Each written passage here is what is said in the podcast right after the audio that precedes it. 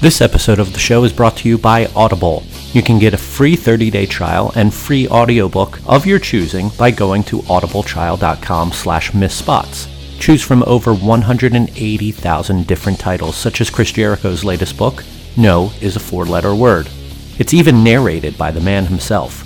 Audiobooks are perfect for the person on the move. Believe me, they're great. Maybe you want a mystery novel or a biography of someone you love. Audible has it all. Plus, it's free to try. If you don't like it, which would be weird, cancel and keep your free audiobook that you downloaded forever.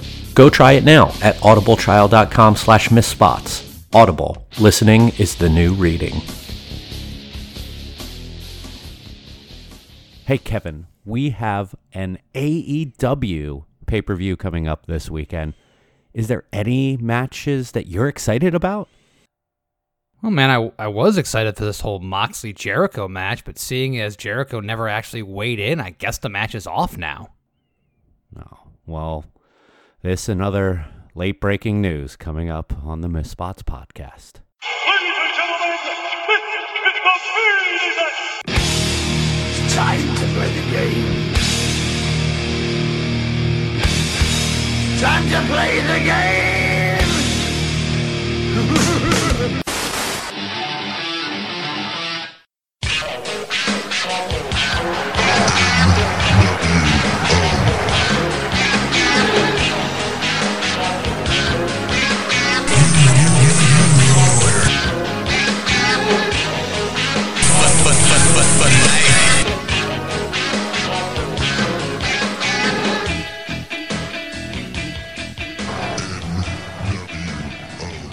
Uh, Kevin, I just got some more late breaking news.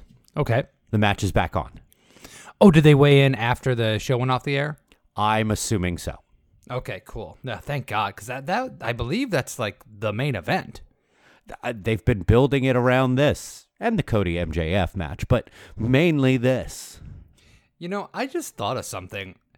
They should professional wrestling organizations should really stop jeopardizing their main event matches by having kind of meaningless, pointless uh, pseudo showdowns on the go home shows. I mean, has this this has come up before, right? I don't think that uh, this is anything uh, new. I, I, I no no real like global company with a lot of reach and a lot of experience would ever do anything like that to you know jeopardize the integrity and the build to a main event. Seems, seems like a one off. I, I agree with Yeah. you. We should probably move on. So let's uh, talk about before the the pay per view. Let's talk about that other company. Um, what's their name? Uh, we. Uh, W. It depends. On, it depends on how fast you say it, because it's WWE, but it always comes off as WWE. double double E. Yeah. Uh, this is this was a weird episode for me because I read a couple breakdowns of this show, and it got very very favorable reviews from some people. People continuing to love the Randy Orton storyline, uh, uh, other things that they liked here. Uh, did you have any kind of impulse reactions to the overall Raw presentation this week? No, uh, like which to me is a negative. Um, if if nothing necessarily jumped out at me and made me be like, oh, wow, uh, then I, find it to be a not that great show. The Randy Orton thing. Now Kevin Owens just gets thrown in randomly for a week. I, sure, it at least makes it a little bit different from the shtick that we've been having uh, recently with KO and the Vikings and Joe and some combination of them fighting the disciples and Seth every week. But it is weird to just kind of sidetrack it just like that for a week. I, and KO doesn't also come across as the type of guy who really cares about what's going on with other people like that. Like he's got his issues, he's concentrated on them. Now all of a sudden he cares about Edge and Matt Hardy and what Randy Orton's doing. the the Randy Orton storyline is to me the classic example of a very very good idea without very much material to work with. And we continue to have him come out and say he's sorry he's sorry and not say what he did or why he did it. And it's just it takes forever for Randy Orton to start talking. I mean it really is just seems like killing time and it's the kernel of a very very good idea and there's some aspects of this that are very effective but the fact that we bookended this show with Orton not saying just kind of the same thing with a different person and then the match that we had was fine. It was weird in the fact that we had a ref become a a follower of uh, the Monday Night Messiah I thought it was done in kind of a jerky kind of way. I, I, don't mind the fact that you have somebody else coming over to the cult of Seth Rollins. This is one of those situations, and I, I feel like I, I hit this point about every three to four months.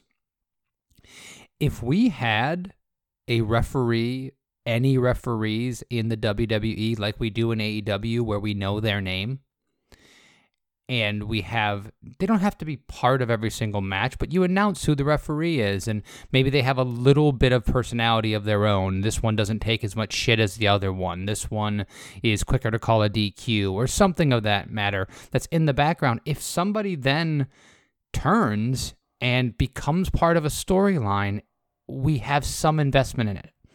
Yeah.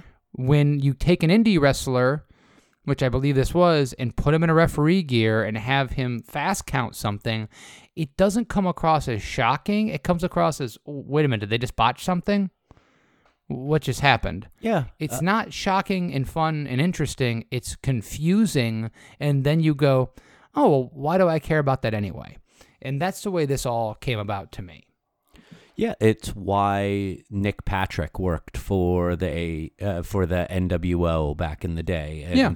and uh, Little Nate because we knew who these people were when they became characters uh, further in i mean they they should be characters they are the third or fifth person in the ring telling a story and they're they're very important to that story and they deserve the recognition for doing as such. And uh, when you do recognize them uh, then doing something like that a, a turn of a referee turning and making an evil referee or something like that uh, has more impact at that point.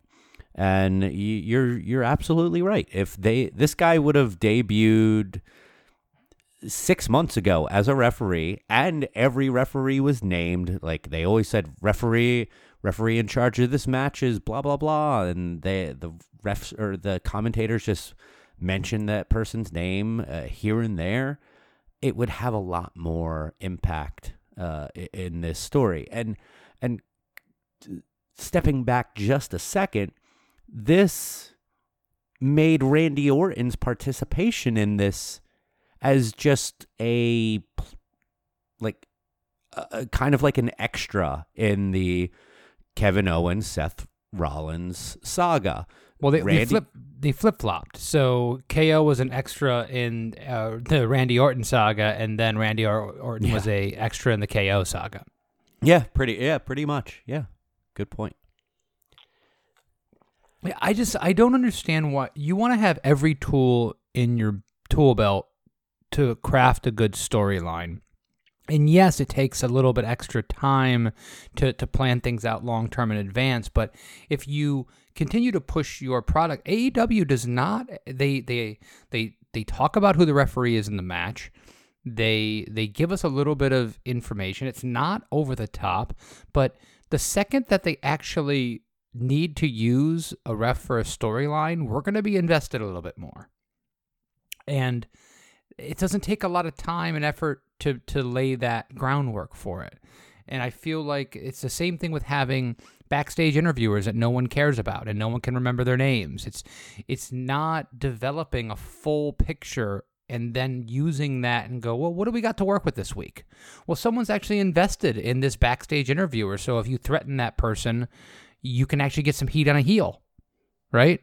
Yeah. But we can't do that because no one even knows. I mean, we we have we have the fact that uh, Charlie Caruso gets called Chuck half the time, and, and that's rel- Charles and Chuck. That's cute. I, I don't dis I don't dislike that, but develop Charlie Caruso more in in some way, shape, or form. We having a Mean Gene Okerlund, having a character that is part of the show and part of the fabric of the show that is only there for a couple scenes every week is a really really good thing to have because it gives you an extra tool in your tool belt. Let me ask you this, Kevin. Pop Mm-hmm. quiz. Uh, how many WWE referees can you name? Not one. You not one, Not one. Even though one of them is from still the WCW era. Uh, uh, is Charles Robinson still around? Yeah. Okay, uh, but he's on SmackDown, right? Yes. Yeah. So I, I can't I can't name one. The the only other ones that I know, at least uh, main roster, are Chad Patton and John Cone. Chad Patton's been around for a long time, and John Cone has been mildly used in a storyline uh, with uh, what was it, fucking Corbin, uh, where he he thought that the ref was out to get him, and that's it. Yeah, it doesn't have to be a big part of this. It just I think that. It's, But I know every AEW referee's name. So once again, I- I think it's it's little things about storytelling that are so important. And I, I don't want to belabor this too much. I, I do think it's a it's a good point that we continue to, to to bring up, and it's one of the many things and one of the many small details in the WWE that I think they really really miss. Uh, the the only other thing that really stands out here in this is uh, the uh, the Garza Carrillo match. This was a really good match. Yeah, it was. It was fun. You know, I'm gonna say something, and I'm gonna bring into a parallel with the the AEW open opening match of this week, which was the uh, the 30 minute uh, Iron Man match. I think both these matches very very different in a lot of ways, but I think both these matches they did a little bit too much. In the fact that we had too many times where we saw moves that should have been the finish to the match or a fall in the 30 minute match that didn't happen. And this is one of those rare instances, not rare, but it, it's it's a it's a prominent thing in professional wrestling now where if you would have done a little bit less, I think everything else you did do would have a bigger, bigger impact.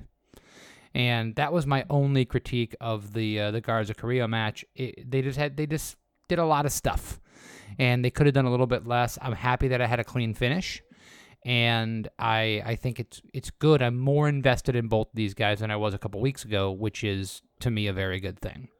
Uh, I'll, I'll start on your your point of uh, just doing stuff. Uh, unfortunately, Kevin, I think that this is what the modern wrestling fan enjoys. Oh, of is, course. is Uh, spot no heavy doubt. stuff, and I, yeah, we're we're gonna admit that that just it's fine and all, and and creates great moments, but uh, every match being that way uh, is a little repetitious and can be boring to a, a sense if every match is like that. Um, and it just seems like that's the thing that people really get into nowadays, and to each their own. Fine.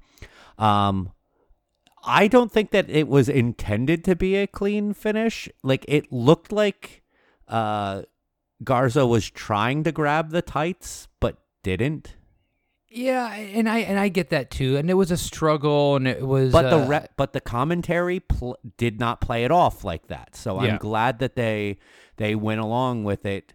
Uh, like no one said, "Oh, he grabbed the tights," uh, when he didn't really get a hold of them. Yeah, so so once again, a good professional wrestling match and getting me more invested in both of these characters that a couple weeks ago I really didn't care much about. And they were wrestling they said this was the first time they've wrestled. I, I feel like these two have wrestled seven times. and that's a problem.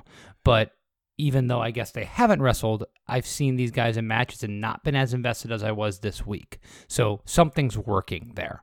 And I enjoyed that aspect of it. Uh, this is one of the episodes of Raw where I took the fewest amount of notes I've taken in a very, very long time. Uh, Truth and Lash, no thank you. Why are these? Why is Bob Lash still a thing? The contract signing, Asuka screaming in Japanese is just awful. Uh, still waiting for the Street Profits to do anything that I give a shit about because they haven't yet. Uh, Ricochet and Luke Gallows, fine. The only other thing that you can even mention, or I could even mention, Aleister Black got another win over Eric. Do I still have to keep bringing this cage with a burlap slack to the ring, Rowan?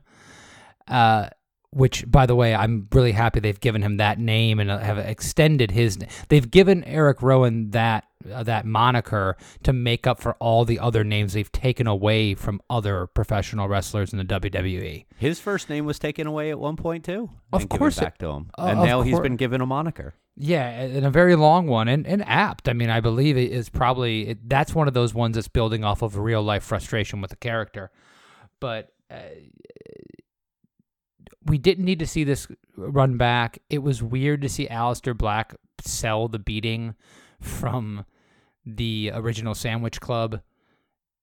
Uh, that hard for that long because we see people take reverse uh, avalanche power bomb uh, through four tables to the outside and then get up and celebrate afterwards but three guys punch you for a few times in the backstage and you're completely obliterated and you're you know uh, you're concussed for a whole match uh, that's that the, the balance right of of the the level of violence and intensity in one match compared to another or one segment versus another.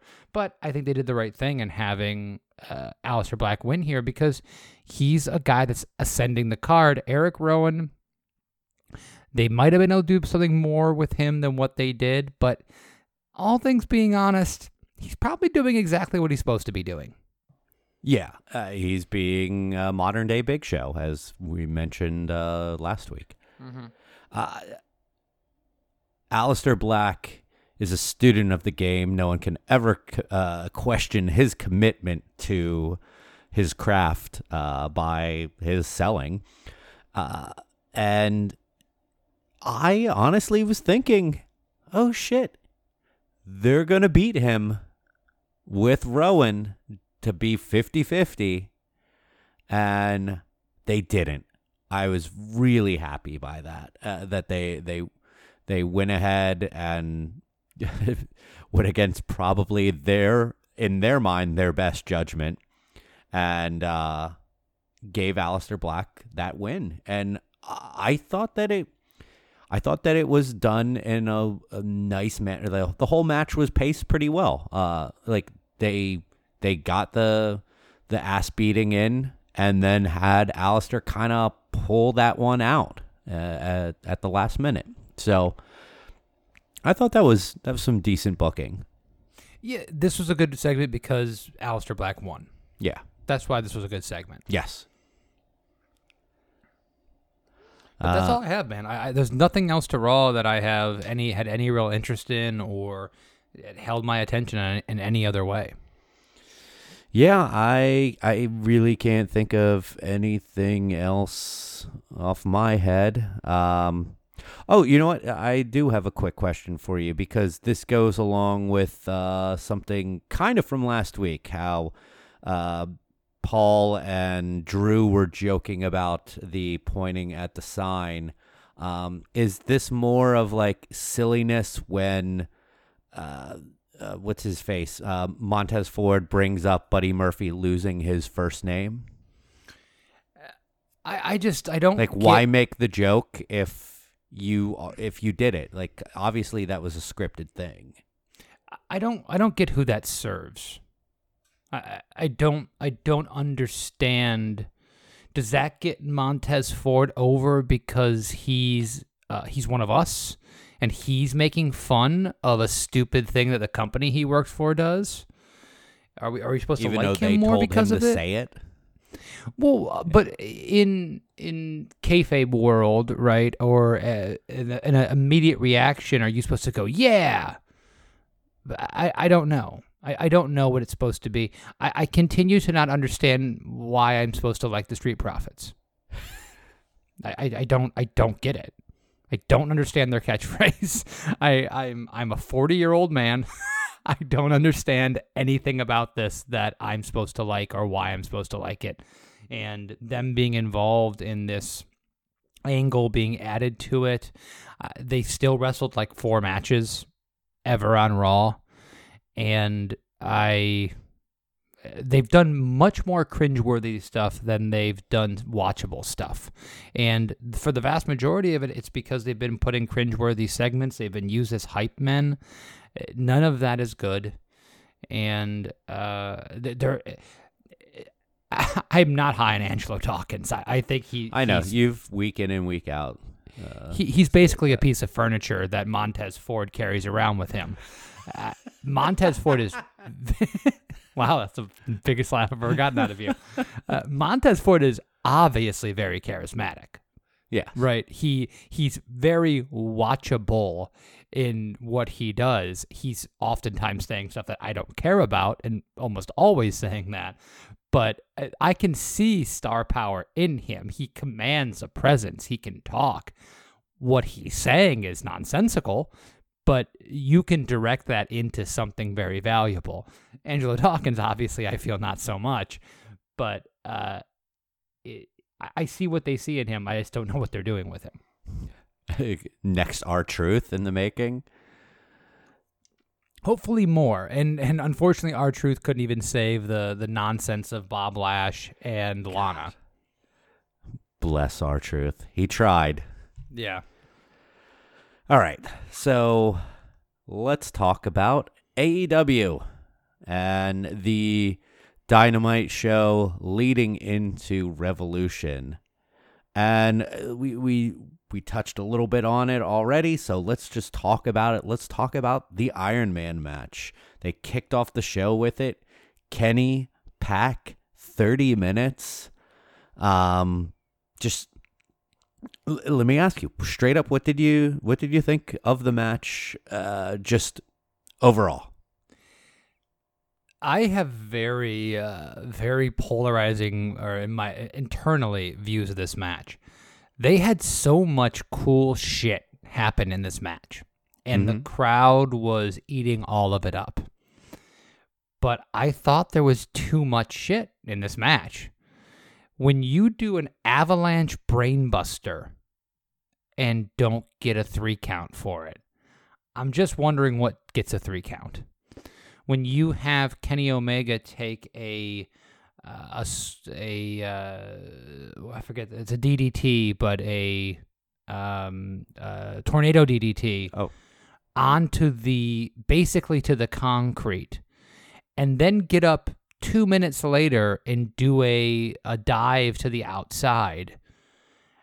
It, it's just it's that that that style of of wrestling match where it's a video game where we're just moving from spot to spot an exciting spot and well done spots with amazing professional athletes but it's hard for me to register a lot of sympathy with anybody when it doesn't seem like anything they do really matters other than in this exact moment that they're doing it he mashed the buttons a lot yeah, I enjoyed this. I Oh, liked yeah. the fact that the crowd was so into it. I think Kenny Omega going over was the right move.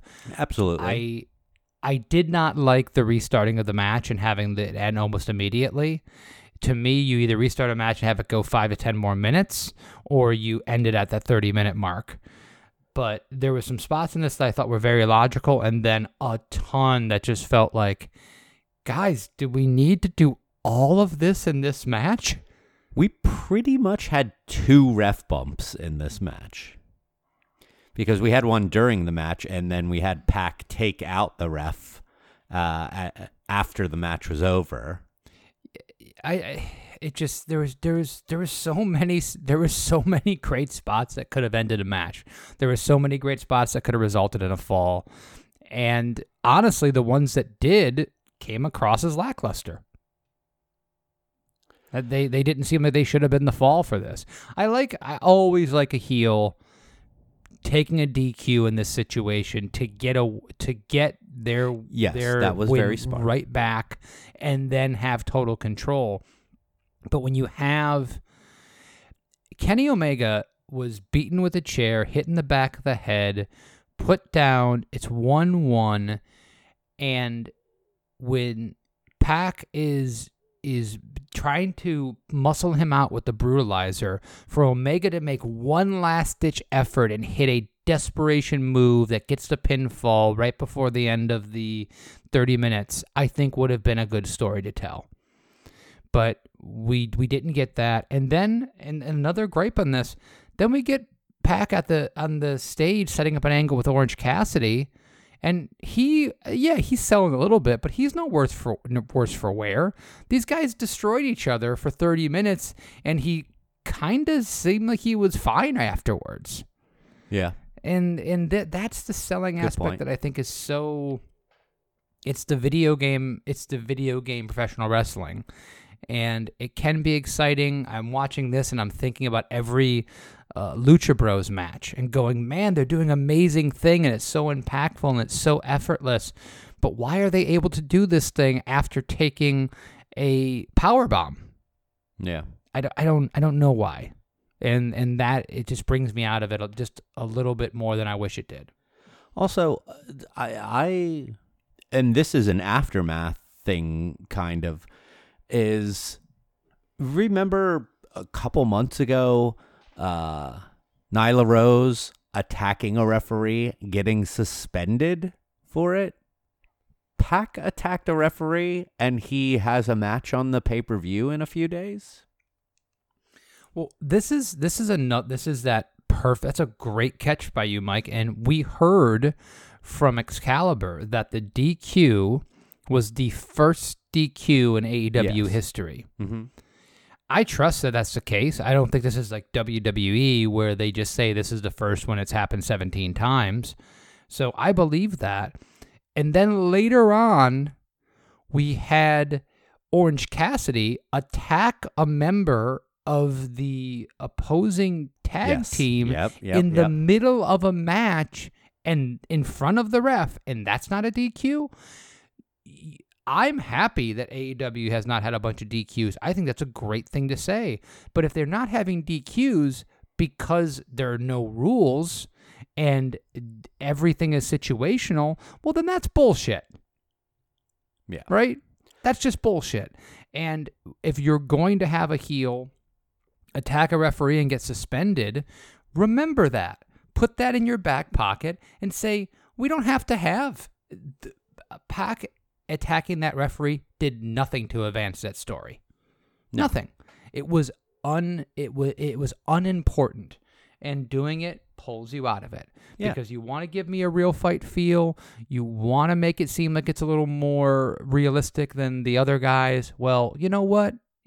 Do your homework, take your time, and sometimes don't do the thing you want to do because you've got to adhere to these rules and then and let it pay off in the future. Yeah, you, it kind of sounds like we just shit all over this match. but we we did it. We we we nitpicked a couple of well, I wouldn't even say nitpicked. We we picked a, a few of the things that didn't make sense to us, and There were and we put a, a microscope on it. these there are huge huge flaws in this match. The the big bonus, the big benefits, the the things that stand out are two incredible athletes doing moves that look incredibly painful and impactful and getting the crowd behind it. It's just to me as exciting as that is to watch as a spot fest, it didn't tell a great overall story. And the reason was because they they they were trying to do too much in the opening match of a of a of a weekly card. Yeah. Uh, that I, you know, the more that we talked about this here, uh, the more I completely agree with you and and and realize that. Um, I, I thought that it was a, a really good match. It wasn't.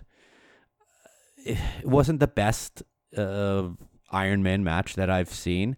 Uh, but and I I saw those couple little issues here and there, but yeah, it, it was fine. And it was, like you said, two great athletes going out there and putting on a show.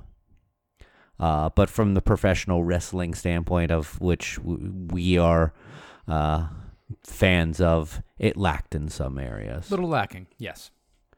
Um, uh, let's. I'm I'm looking down the the whole thing. The the Jurassic Express uh, uh, inner circle match was a thing. I I think that that, that was mainly just to get some more tension between Darby and Sammy. Uh, ultimately, uh, especially with the way that the finish was on that one. This is the typical AEW tag team match. Everything breaks down, nothing matters. The ref is not in control of anything. At some point, everyone's just going to be fighting everybody else, and it's going to result in a pin out of nowhere, and you had no idea who was the legal person whatsoever or anything. It- they might as well just all be in there fighting at the same. It might as well be a battle royal uh, for most AEW tag matches and this is this is the issue and this is probably what keeps me coming back is that there's some really fun spots. Yeah. luchasaurus is a fun guy to watch right? Jungle boy is a fun guy to watch. There's a lot, lot of talent in these people doing exciting interesting things but they're doing all the things all the time. And no one loses here. Uh, The inner circle is not any less over because they lost this match to Jurassic Express. If anything, Jurassic Ex- Express needed a win. Darby Allin's in- involvement is perfect. It's perfectly done in storyline. I just wish they'd keep these fucking tag matches just a little bit tighter. You can do so many of these spots. You know, Yeah. it's it, they're not. If you don't do this genius, really cool thing that you came up with this week, you can do it next week. It's not going to expire. it's not milk. There's no Best by uh, date Yeah. on these moves. I I just I just think it's this this whole idea that everything has to be done in every match, and I, I don't I don't think it's necessary. And I'm not trying to be this old fuddy duddy, and this old school guy. I, I think that some of these high flying tandem moves and things are exciting, and I think that they should do them. And sometimes they don't look like they're a hundred percent believable, but in the in the flow of the match and the storyline, I can suspend my disbelief enough to say, yeah, this guy would do that, or or X, Y, and Z. But when you just put an entire ring full of people and doing a bunch of crap, it it makes me not as interested. Yeah.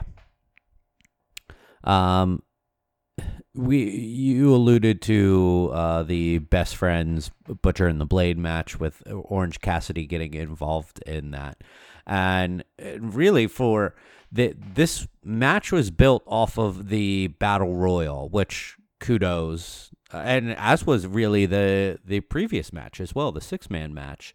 So that was a good job of AEW to build matches off of uh, battle royals that can be kind of just pointless uh, towards a lot of people's storylines at points, and they were able to create at least a, a couple matches off of it. I think that really this the this match ultimately was just to showcase Cassidy, uh, Orange Cassidy, some more on TV. Build towards, or they announced the match with Pac, and uh, I'm gonna admit I had a great little chuckle at Chuck Taylor saying that he's gonna try. That was a that was fun. And and the thing that I'm going to first of all, AEW should just change their name to ATTW, All Tag Team Wrestling. Because all they ever do is tag team wrestling, and you and I love tag team wrestling. I I'm love not tag team wrestling, yeah. I'm not complaining about it, but they really do tag team wrestling for 75 percent of the matches Yeah. on on their cards. I am so annoyed by putting Orange Cassidy and the bunny in the middle of the ring during a tag team match and having them do this pantomime. If you had them run into each other in the backstage and do this, the crowd still sees it on the big screen. They're still going to pop for it. It can be fun if it happened before the match or after the match. But to do it in the middle of a match, it just goes, okay, this is all a joke. And it makes it hard for me to to watch and care about the butcher and the blade and care about best friends and they I, they just do this too often. And it's not that it's not fun; it's just that it's misplaced. You can do this at a different point of uh, a two-hour broadcast, and you can make it work. the The thing that you're excuse me, the thing that you're mentioning at the end of an interview that he's going to try, I think that works in the context of that character at that point the match is over, they're hyping something else up, and they make a funny comment. That's good comedy. I enjoyed that. But in the middle of a match, no, I, I'm just I'm not into that, man.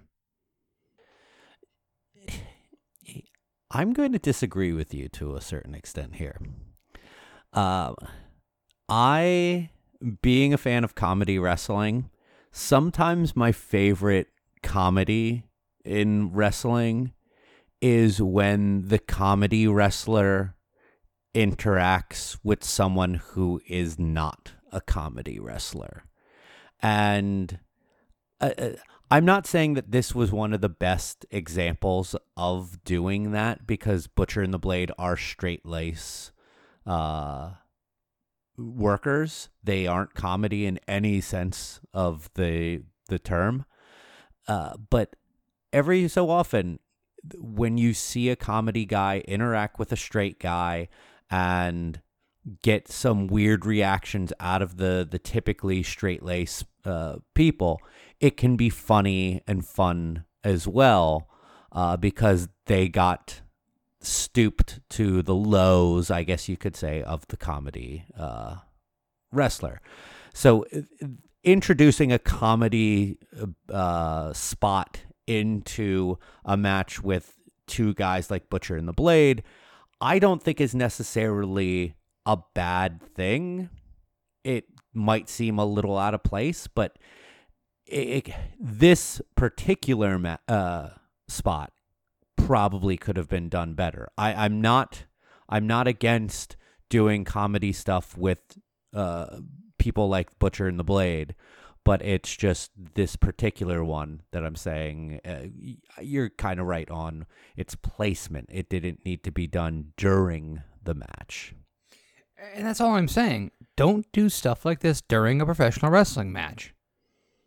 Oh, I, I felt like you were also saying like people like Butcher and the Blade don't like they shouldn't be looped into. No, no, uh, I, I, I wasn't saying that at all. That was, you're totally misinterpreting what I was saying.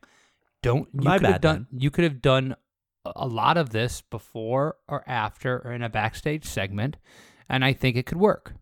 If you want to have Butcher and the Blade fighting best friends in the back because their tensions spill over, and you have Orange Cassidy meet the bunny, and you do the exact same thing they just did in a backstage segment while these other guys are, are beating the shit out of each other in the back, I'm cool with that. But to say that we're going to put a wrestling match on hold, that these guys are, are trying to win, and then have Orange Cassidy uh, attack a member of a guy, uh, of a team that's actually in the middle of a wrestling match and not get DQ'd, then we're just doing stuff. Then we're we're not we're not booking a professional wrestling show. We're just saying, okay, what would be kind of funny to see right now? Oh, but the match is going on. Ah, who cares? No one's going to care about that. I, I don't. I just don't like that mentality because I care about that. Yeah. There's all there's all this stuff about the the revival uh, coming to AEW, and how everyone's like so thrilled. The revival coming to AEW. The revival coming to AEW. The revival don't fit in at AEW. Revival do if you want to look at the work they did at NXT, they do straightforward tag matches. They work a body part. Yeah. They do things methodical. They slow things down. They give they give matches a room to breathe when they're at their best. We don't see that in AEW. We see a bunch of guys running around doing spots. So I'm just uh, it's it's important to say just because of all the athleticism there, just because there's a really really good teams that can do some really good stuff, doesn't mean we're seeing the best presentation of tag team wrestling. It's better presentation than the than WWE, but that's not hard to do. Mm-hmm. Anyway, that's my little rant today. Okay. Fair enough. Um, uh, Hikaru Shida beat uh, Shayna, Big Swole, and Yukasaka Yuka Sakazaki in a four-way match. Uh, with they kept on alluding to uh, title implications uh, throughout the match. Uh, there was some creative spots in this match, but there was also seemed to be some miscommunications between people at points, and uh, as I'm sure that there can be in multi-person matches.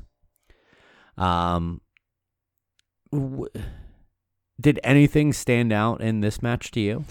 this took a little while to get going, and by the end, I thought that they had some some good sequences in the match, and the right person won. I will say this: uh, Big Swole redundant.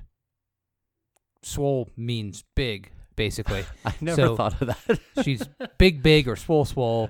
So uh, from now on, big, from- big swole swole. yeah. So from now on, her name is redundant uh, for me. But uh, I just, uh, yeah, this was fine. the The women's division is such a black hole right now. It, it's it's there's not a lot going on in it other than the title picture. I'm glad they're giving these people a a, per, a, a place to compete. I don't know if a four way was the right way to present this on a show that already had a bunch of tag matches and a gimmick for the main event. But by the end of it, I found myself being engaged. So that was a good thing. Yeah. Um, uh, maybe they were a little handcuffed on being like, all right, we have a a, a pack show. We have two of our Japanese uh, women wrestlers over here, and we need to utilize them because we don't get to use them uh, every single week uh, because of their overseas commitments. So they're like, uh, four way match. So maybe that's what they they were going for there. I I think that the right person won because uh, I I think that Shida is probably the best out of them. I think Shayna is very good as well, but um I I don't know. I I like the the prospect of Shida as uh, a potential challenger down the road. Uh, She's she's the best option in my opinion. Yeah. Um just want to touch on briefly the the Dark Order promo. Do you think that it was a red herring uh the use of the word obsolete in there? I, I don't know. I mean, you know that Raven was in the crowd last week, right? I had heard that he was. Yes. Yeah, he was. It was him. It, was so weird. We did not mention this in the episode last week, but there was a a white-haired man sitting casually in a chair while everyone else fled while the the the the beatdown was going on. And I in my mind was like, "Why what's with that guy?" I didn't notice that. Yeah. And I was like, what's up with that guy? And then lo and behold, you see some backstage pictures and it's like, oh, that was Raven just sitting there. So there was that's probably a red herring. That's kind of the rumor going around that they did that to throw people off the scent of maybe Matt Hardy. I like that. I think that's kind of a cool thing that they did there. Um, I don't know if it's going to be Matt Hardy. It's probably the best option to try to save this Dark Order storyline with someone like Matt, who is just in that character, the the broken character, so out of his fucking mind. Mm-hmm. But uh, the Dark Order has been so much better at promos and so much better than at vignettes than they have been in the ring. Yeah. And I think that comes down to the fact that I, I don't find any of them intimidating. I, I, I just, they all look like a bunch of small guys, and I, I, I there's just, it doesn't seem to have any personality ring wise for them. So maybe having uh, a a major superstar backing them will be the thing that they need, but it, it might not be enough. I think that this is all just going to lead to Christopher Daniels being the exalted one. Yeah, and, and that would be a real letdown, in Yeah. my opinion. I, I just think that the way that they've been playing it as like, oh, we're trying to convert you, we're trying to convert you, and they're just throwing out all these other. I I think that Raven was probably. I just pulled up on my computer like the the pictures, and I'm like, oh shit, like that was right on camera. Oh yeah, uh, and I didn't center even camera, notice it. yeah. Uh, I just think that that's a red herring. I think saying obsolete's a red herring. Uh, I I know that Matt Hardy's contract is coming up, but it's not up. Um, I think that it's just going to lead to Daniels turning on uh, Sky and Kaz uh, at uh, Revolution. it's not going to be satisfying. And I, I like Christopher Daniels, but it, he's another guy who is not very intimidating at this point. They need they need a dose of personality, and a guy who's cosplaying as Freddie Mercury most of the time, not the best move. But I will say this: if he does that, he probably won't dance. Yeah, So that's good for him. That is a good thing. Um the the final I like the idea of doing a weigh in. It's it's different than a contract signing. Uh, it, it's some similar shenanigans, but it's at least something that differentiates them. Um, I like the little uh, bringing out uh, Gary Michael Cappetta. Just it, it fills me with a tiny bit of nostalgia, even though I, I always rag on nostalgia.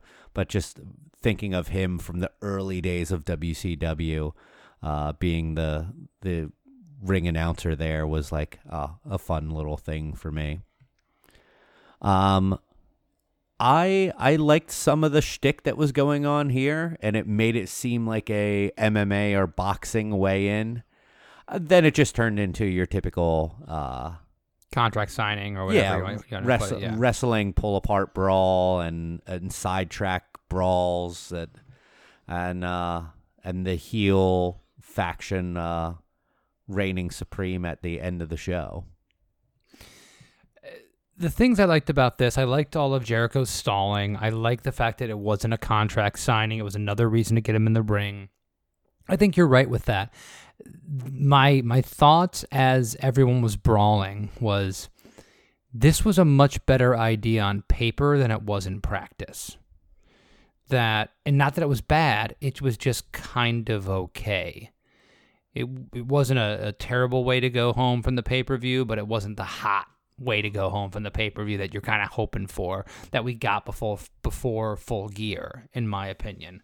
So I think this is one of those things where like, yeah, we're gonna do a weigh in, and it's gonna be a little more UFC than WWE, and we're gonna have uh, Moxley headbutt Jericho and get some color, and then we're gonna have Dustin come out and Darby come out, and we're gonna split these guys off, and we're gonna say, oh, this guy's gonna fight this guy, and this guy's gonna fight this guy.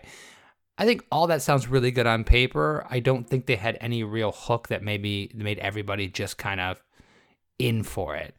I honestly think this should not have ended the show. I think this would have been better in the nine o'clock hour than the than the last segment. Yeah, definitely. So, I, I- but it wasn't bad. It just wasn't. It wasn't great. I do want to mention one thing here. They did not have MJF or Cody Rhodes live at all. No. And I liked that. They did their go home for the pay per view last week. Mm-hmm. They already sold us. They didn't need to have Cody come out or MJF come out. They did the video package. They they kept pushing it. We already want to see it. This is a good example of something that NXT has continuously done well, which is saying we don't need to see everybody every single week. You guys get it. You guys are fans. You're watching. You're a part of it. We don't have to spoon feed you. I thought that was a really good aspect to this, and sometimes addition by subtraction is good. And uh, yeah, I, I thought this was just fine. Yeah, uh, I I absolutely agree. Uh, that I didn't even think of the the idea that last week was their go home, and that makes perfect sense. Not everyone needs to necessarily go home on the uh, show right before the pay per view, and uh, very good point. I like that. I also thought that the the interview segment with for the tag team uh, championship feud at Revolution was just okay. Uh, I thought, yeah, I thought it was okay as well, and it did seem like they were pointing at that thing that you you were mentioning last week. Is like, let's let's not point out that let's not do this. Uh, Page has a drinking problem thing. Uh, let's have it come across more as a I don't give a uh, fuck type of attitude. I'm gonna do what I want, uh, laissez faire attitude, uh, rather than he might have a, a problem. And it seemed like they were poking at that a little bit more. They absolutely were, yes. Yeah. And by him walking out on the whole thing, yeah. Mm-hmm. Um. All right. So, Revolution this weekend on pay per view, the second pay per view that we're going to be seeing. I know they they had a few before the show came on air uh, with Dynamite, um, but I think that we're both pretty excited about a number of matches. Very much so, yeah. This, I'm this card. very much looking forward to this uh, this pay per view. and uh, let's run down the the card. Give Yeah. our pr- predictions for this, and let's start with uh, the the match that was just announced on Dynamite with Pac and Orange Cassidy. Um, I I, I think that this will Pac wins this. Of course. Um, Orange Cassidy is a comedy act. This is his first match. He's not going to beat a, a guy who has been sparingly used and made to feel like a special, uh, special worker here. So I don't think that we're going to see anything other than Pac winning. I'm just worried to see what kind of match this is actually going to be. So, but yes, I Pac is going to go over. um, Darby Allin and Sammy Guevara uh, in a singles match. Uh, who do you got here? I'm going to go with Darby because Sammy Guevara does not need to win matches. He's in the inner circle. He's protected because of that. He's got he can lose and be fine. Darby Allin has not really won a lot. He's been kind of the underdog and he's coming back for revenge. is a good end of this story. It continues to highlight this this character of his. So I think Darby has to win here. Yeah, I'm going to go with Darby as well. Uh, Jake Hager and Dustin Rhodes. Uh, Hager's first match in AEW. Uh, I'm going to go with Hager. I, I think that uh, he does, with being his first match uh, and being a strong character, this is kind of like the idea of what you were saying last week that Wardlow, you felt like he needed to win that match. And uh, like, it's fine that he didn't, but being this dominant, uh, number two character behind his his group, I feel like Hager has to win this match, and Dustin can afford to to lose this because he's the veteran and he can help put over the younger guy here. Uh, so I'm going with Hager. Yeah, everything you've said applies. Uh, by the way, good God, the dipping Dots. Anything but the dipping Dots. Those dipping Dots have families. Uh, that was very funny. I enjoyed Yeah. that. Thank you, Ross. Sometimes you still pull out comedy gold. Uh, the the women's championship match, Nyla Rose and Kris Statlander.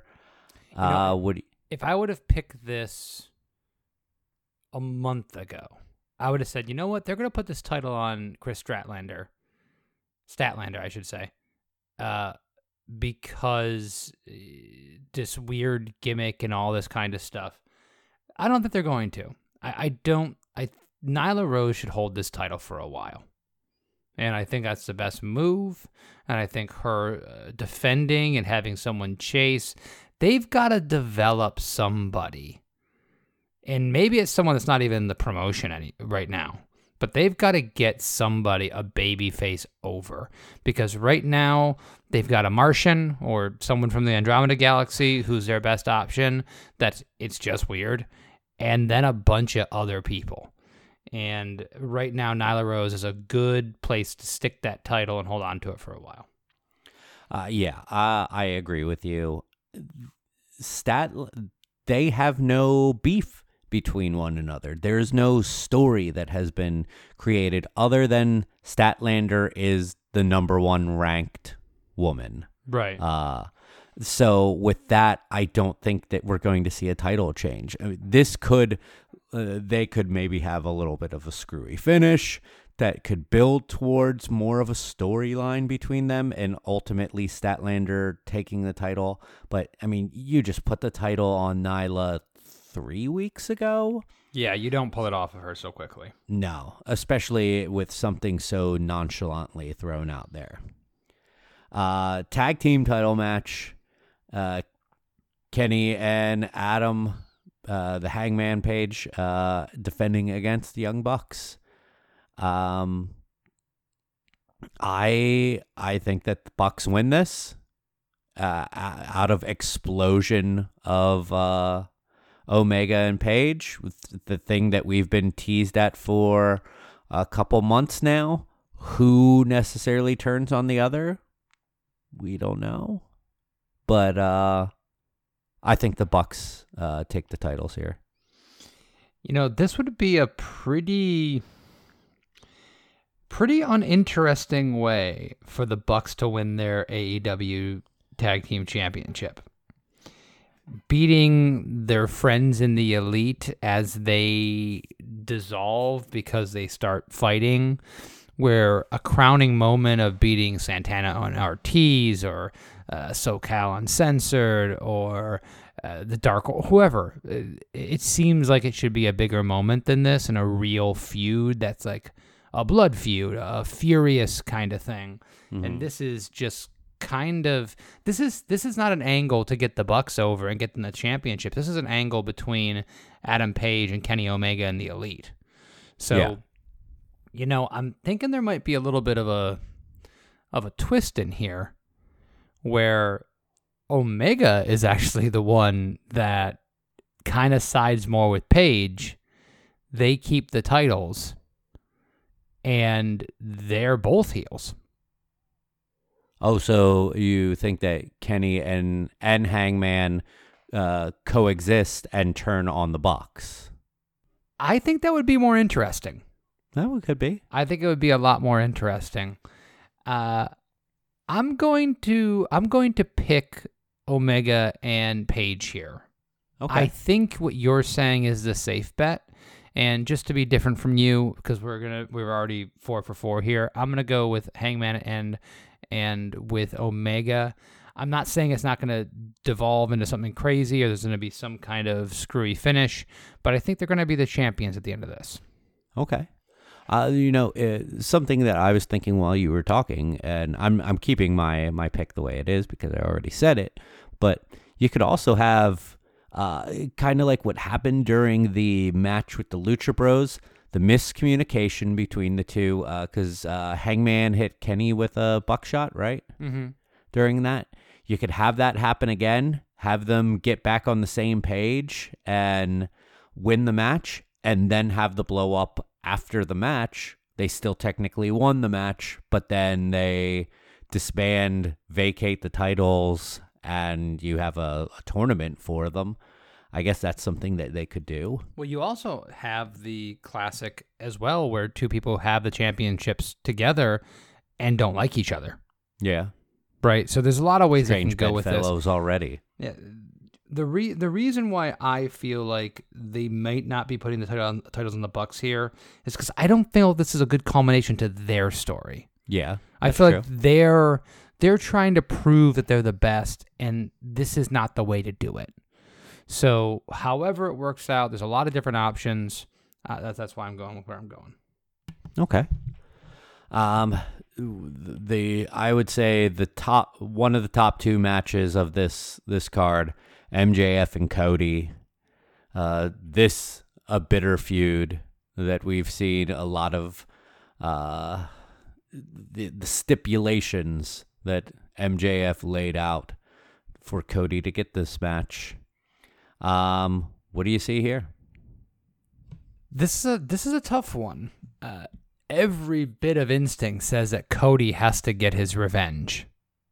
This is not a company that does a pay per view every single month. If it was, I'd say, oh, this is simple. Cody loses here. And then he wins the next one or two in a row or whatever it is, and he finally gets the the uh, the upper hand. But this is all set up for Cody to to come out of this thing in the feel good moment and this, that, and the other. But MJF is fucking really good, right? And this feud could go on longer. We've seen great professional wrestling school f- schools feuds go on for six months, a year. It's tough. I and you got Wardlow out there, who is an X factor. We could have a screwy finish here. Man, I, I'm gonna go with the feel good moment with Cody, and probably be wrong. That's that. My instincts are I'm going with the wrong pick. That that makes any sense. You know, I I completely see where you're going, and I even even after you laid all that out, stuff that I've thought of, I still want to go for Cody, and it's probably because they're doing such a good job with building us up as fans of Cody and being like, this is the guy, cheer for this guy. Uh, but Cody's already shown once before that he's willing to like fall on his own sword in the the Jericho feud for the what he believes is best for the company. And it- would he just do it again to help MJF and prolong the feud uh, even longer Yeah, but will it prolo- prolong the feud? That's yeah, the thing I don't that know I'm yeah, that- wondering. that's it yeah uh, This this feud has been so tight and so well done that this does feel like the end. They've had Yeah. three stipulations that have brought us to this point. This feels like a blow off. yeah. It doesn't feel like the start of it. And it's not that they can't get it back. I'm just that's why I'm going where I'm going. I feel like this is the end of it. Yeah. I'm probably wrong.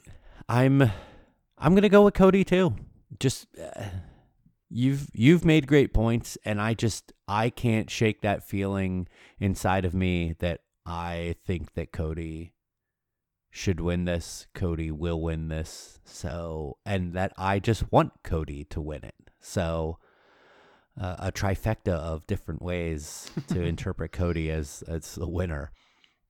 And then the the main, well, what we assume will be the main event, the World Championship, Jericho Moxley. Uh, I think that this is where Moxley's been, I believe, undefeated. I don't think that he has lost a match. He's lost a Uh, match. Has he been pinned or made to submit? I'm, I'm pretty sure he's lost a match. Like the only thing that I can think of him losing a match was a tag team match that he was not involved in the finish. okay. But I don't think that he has uh, lost. He had the he had the the draw with Pac in the early stages of uh, Dynamite. But I think that this is the culmination of putting like he was the big the big name that uh, came out of Double or Nothing, uh, and I think that this is uh, the coronation, if you will, of He- Moxley. His record on the Internet Wrestling Database is 15 wins, one draw, and one loss. Oh, okay. Does it show what that loss was? No, it doesn't. This is just, it's like literally a breakdown of all of his different promotions and what his record was. Okay. By the way, he lost 363 matches in W uh, WWE, Oh, thank you for that. just so you know. Uh, you know, I picked Moxley to be to win the AEW championship this year. And I picked that uh, on on the fact that I thought he was going to win this feud. And he was going to get the title early on. I didn't think he was going to get the title, you know, uh, at the very end of the year. I, he's in, he's in he's in a feud with the champion right now. I thought that's what we where we were going, and now I'm thinking that Jericho's going to win this. Okay. I'm thinking I'm going to pick Jericho here. And I'm going to pick Jericho because he is the first ever AEW champion. He is a really, really good face for the company as far as his lineage with the WWE and all the stuff he has, better than Moxley. And I think Jericho has more mileage as a lucky heel. We've had him as being very good. We've had the fact that he's got the inner circle to back him up. I honestly think that Jericho could do a great job with the Ric Flair late 80s heel where he takes a bunch of people to draws where he can't really beat them, but he can't be beat. Not that they're going to go that route with him, but I think there's some, some there's still some mileage with Chris Jericho as a champion. And I'm not sure they're ready to switch the entire because this is really the foundation of the company. I thought they would do it with Cody. I picked him for the for the last pay-per-view. But the fact that they didn't pull the trigger there, I'm not sure they're going to pull it here with with Moxley. So and not that Moxley wouldn't be a good option, but there's a lot of options to fight if they don't turn Omega uh, heel. He's a great option to fight Jericho. They could have Cody end up making another run at him again. So there's there's a lot of options there. So I might be talking myself out of it, and I might be kicking myself, but I'm going Chris Jericho. Okay. Uh, by the way, on the same internet wrestling database that you mentioned, uh, yes, Moxley's only loss is a tag team match. Oh, okay. You're right. Yeah. Okay. Um, uh, with with Pac as his partner Hmm. against Hangman and Kenny Omega. So we've got uh we've got Some differences. two. That one and uh, the tag team titles. Yeah, and Yeah. It, and I would not be surprised by the way if you hit on both those because those to me feel like both the safer bets. But you know, listen, I, I I lost last year. I have to live dangerously. This is, but this is the way I wish wrestling was all the time. Is that it made it tough for us to pick these. Being being dead right and being just like, yep, saw that coming, isn't like other than just the bragging rights of being like, yep, I got that right, and I, I did, I got more of them than you. I kind of like not not quite knowing, and it makes the the anticipation of that card so much more. And I think that that goes along with the, our anticipation for this card. Yeah. All right, so that is our predictions for AEW Revolution this weekend. Um, I think that does it for talking about that. Anything else you want to mention? I don't think so, sir. All right. Well, thank you everyone for joining us. Make sure you check out our social media. We're on Twitter and Instagram at Miss Spots.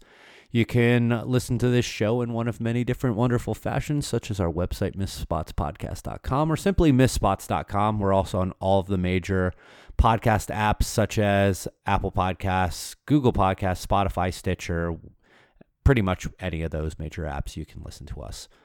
Um, we will be back next week to talk about Revolution, and we hope that you enjoy the show. Catch you then. Good night. Good wrestling.